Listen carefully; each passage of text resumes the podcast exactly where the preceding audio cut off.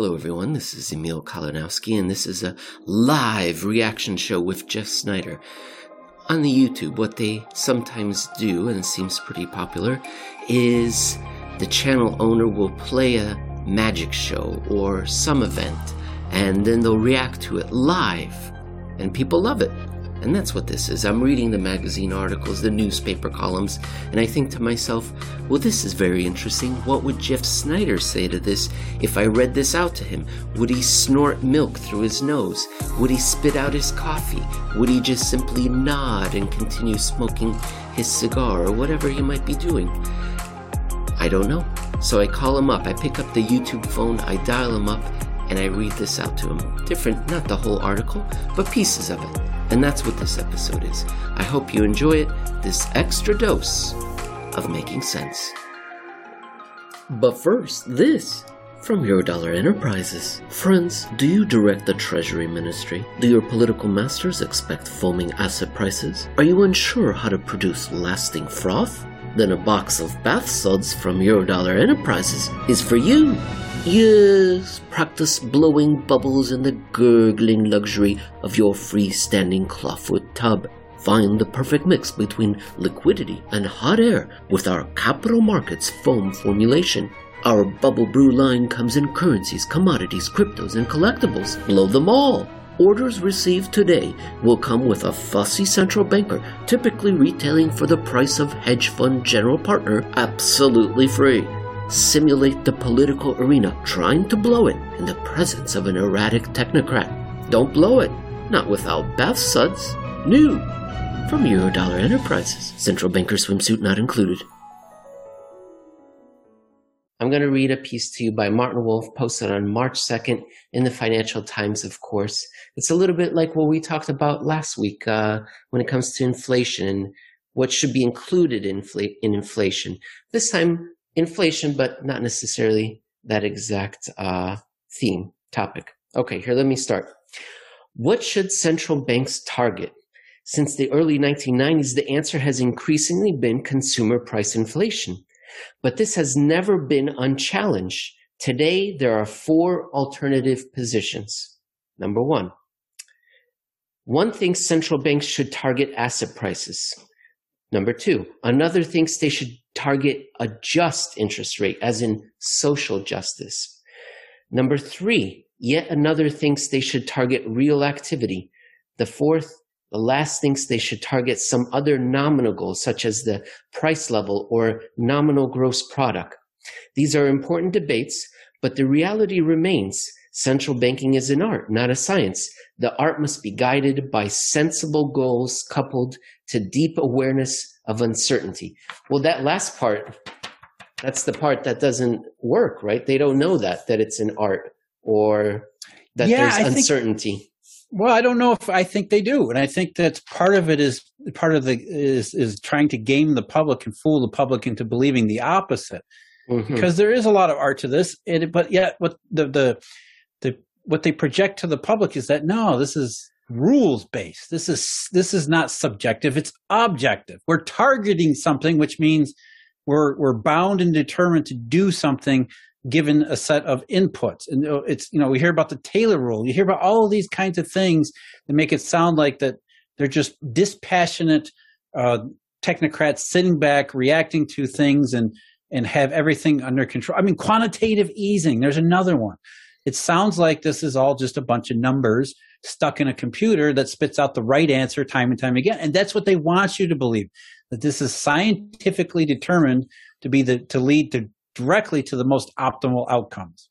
I guess they fooled me because I assume that they also believe in the certainty. I was thinking of that Bernanke interview on 60 Minutes. Do you remember? He was asked, what are the chances of inflation? What do you think this is going to get away from you? And you remember what he said? He said, none, zero, no chance. Do you remember that quote? I know I'm not saying it precisely, but it was just a certainty. What's 2 + 2? 4. Are you sure? 100%. No chance, of course. Yeah, when you put it into mathematics and targets, numerical targets and things like that, for the general public, they think that's what it is. It's a bunch of formulas, and it works just as easy as writing them down on a chalkboard and coming up with the right answers. So now Mr. Wolf continues, since the early 1990s, the dominant view among central banks and economists is that the best target is inflation. The approach was pioneered in New Zealand in 1990 and quickly followed by Canada and the UK. The US Federal Reserve followed in 2012. I don't think so, right, Jeff? That's not right. I mean, I think that's when they admitted or publicly stated this is what we're doing. That's when the inflation target was explicit, but it had been implicit really since Canada adopted the inflation target. Everybody kind of figured that's what the Fed was going to be guided by a 2% inflation target. And if you read the FOMC transcripts from the 90s on into the 2000s, it was pretty much well understood that that's what they were doing. They just never made it explicit before Bernanke did in January 2012. So yeah, they had decided that this inflation target, it must work well because look, great moderation, things seem low inflation, rapid growth, globalization, trade, all these positive benefits. We're going to take credit for it. It must be the inflation target, right? It had to have been monetary policy that got everything right. It couldn't possibly be anything else like random good luck or anything.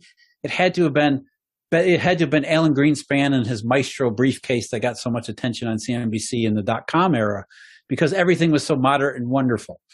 And so, you know, the idea of inflation targeting being tested is really, the idea itself hasn't ever really been tested in any legitimate way, except for the last 13 years where it has always come up short.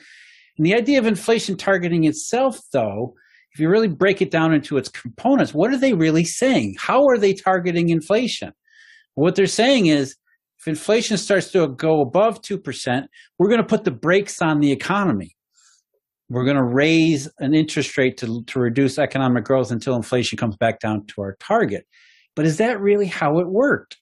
Was it Alan Greenspan raising and lowering the federal funds rate, or the ECB? Was it the ECB when it showed up in 99? Was it moving the corridor up and down? Were these short-term interest rate movements and interest rate policies really responsible for supporting the economy or putting the brakes on the economy and therefore leading to a benign inflation environment? Is that really how it worked back then? Jeff, I have a question. So the inflation targeting was later, but before that, in the 1980s, what was it that the Fed was doing?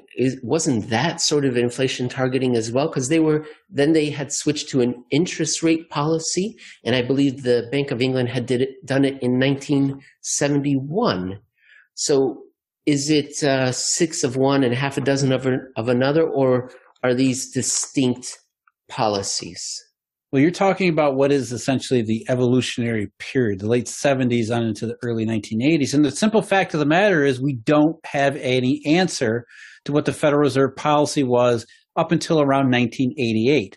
The Federal Reserve has never stated when they switched to interest rate targeting. Now, some people believe it was earlier in the 80s, in 82 or 83, because you can kind of tease out from short-term statistics what the open market desk was doing. But by and large, they have never said when they switched from reserve targeting, which is what Paul Volcker came back to in 79 and 80, to a full-on interest rate target and then using the inflation target to guide their interest rate targeting regime. We don't really know when that happened or when it transitioned, but we're pretty sure that when Alan Greenspan became Fed chairman, that he was the first one to completely believe in using it. So that was all about what central banks are doing right now. But let's talk about the alternatives. One alternative is targeting asset prices. And for example, gold or Bitcoin is what Martin Wolf mentioned earlier, but now he's saying the New Zealand government has, for example, just told its central bank to target house prices. People who think this often assert that explosive rises in asset prices feed inequality and create macroeconomic instability. Here's a little bit more. Here's the on asset prices targeting here. There are at least four strong objections to targeting asset prices. First, since asset prices are volatile, targeting them would make monetary policy highly volatile and so generate great macroeconomic instability. Second, nobody knows what the right equity or house price or level of private indebtedness should be. Third, central banks must in any case take asset prices and debt growth into account in assessing the state of the economy. Last, if central banks want to influence asset prices or leverage, they should use a wide range of regulatory tools instead. Yeah. Do we really want central bankers to say this is the price for housing? I mean, it's completely, utterly subjective. Yes, they can throw a bunch of regressions at you and say, we've determined these are the optimal figures, but really they're just throwing darts at a board and saying, this is what we believe the asset prices should be. And why on earth would anybody want a central banker stating anything even close to something like that? And I understand what the point is, but the overall point here, kind of spoiling your ending here, is that, look, the reason we're even talking about this is because these targeting regimes haven't worked. They've come up short time and time again. They've led to a whole bunch of contradictory types of results. You know, stock markets go through the roof while the real economy's in the toilet and can't seem to get out of it. That's why we get no inflation. And really nobody stops and seems to ask the question they should ask before any of these others. It's not what should a central bank be targeting, but how do they even target anything? How do we get from monetary policy to the real economy? What does the transmission mechanism really look like? If the Federal Reserve creates bank reserves, how do bank reserves affect housing prices? Well, nobody has any answer to that whatsoever. So it's not like you can say, well, the Fed prints money and that money ends up in houses, therefore we're going to target the level of house prices because looking backward, that must be attributable to what the Federal Reserve printed money. If that was the case, why don't we just target the money that the Fed prints? Because let's save ourselves the trouble and just say this is the amount that we need. But going back to what we said earlier, is back in the 70s and 80s, the central banks realized we can't even define money, let alone target it. So we are not even going to bother. We're going to start targeting other things. In fact, that's the whole point here. The whole reason they went into targeting interest rates and inflation was because they couldn't target money, which is what we're really talking about. You want to target NGDP or real GDP or, God forbid, some kind of social justice metric. I mean, even more subjective still, even more subjective and political still. What you're going to end up with is even more of a disaster, even more of an unstable situation than we have now. And the reason we have an unstable situation now is because central banks don't know how to target a damn thing. That's the point. It's not what should they target, is how do you get from A to B? How do you get from central bank money to the real economy? How does it work? What happens in that vast space in between? And as you and I, Emil, know and spend all our time thinking about, or at least most of our time thinking about, that vast space in between is this Eurodollar system, the monetary system that basically pays as little attention to the central banks as possible. And so if you're thinking about, well, why does the inflation target need to be replaced? It's that, because nobody stops and think, well, how do we actually target these things? We just pick a number out of the air. We pick an economic aggregate out of the air. We just assume that it works because we don't know anything else. That's exactly right, Jeff. As you said, you've spoiled the ending. Yeah, sorry about that. No, that's good. I skipped ahead. That's good.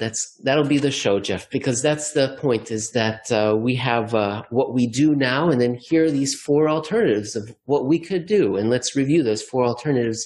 And the whole point is that nowhere in here do we talk about targeting money supply, modern money supply, their Eurodollar system.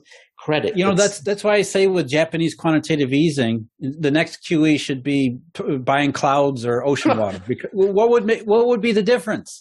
It would make absolutely no difference, because at the end of the day, it's the same exact thing. And nobody stops and says, maybe we should do something radically different. And that's the point. It sounds like they're doing radically. Oh, we're buying clouds. Well, no, it's the same thing as buying bonds. It doesn't matter, because you're not directly impacting the monetary system as it is.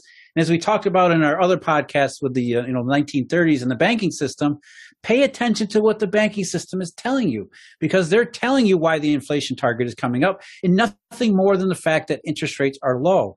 They're saying, yes, you want to target an interest rate, give us some damn money and we'll do it.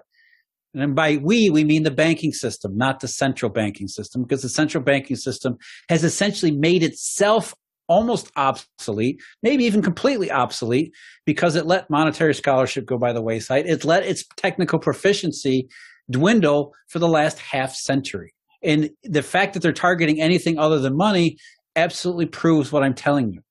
They don't know how to target money, so they moved on to other things. Let me finish up then. In sum, today's broad approach to central banking is clearly the least bad. That does not mean it is easy to operate.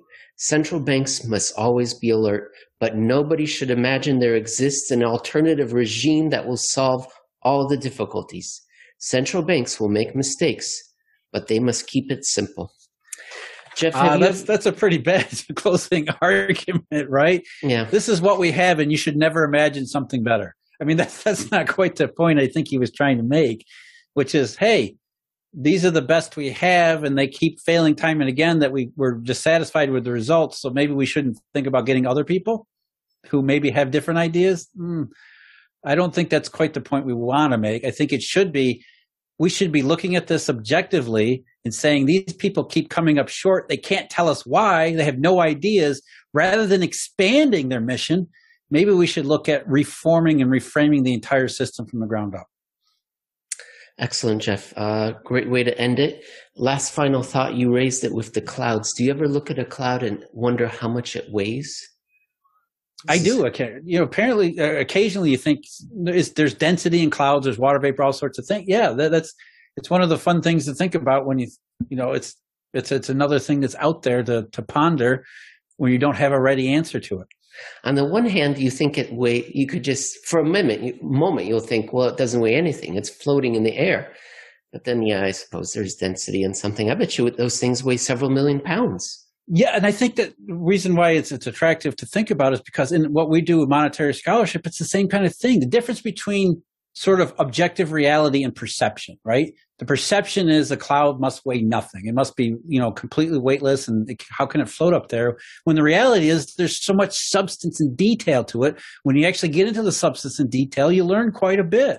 And you also learn constraints and limitations and things that are very helpful, and other things of you know, maybe guarding your perception about other things. Love it. Who would have thought that this is where we would end up? But QE Cloud coming to a Japanese program near you in the near future. That sounds like a wonderful commercial. QE Cloud. Okay. All right, Jeff. I appreciate it. Take care. I'll talk to you later. Yeah, you too, Emil. Bye.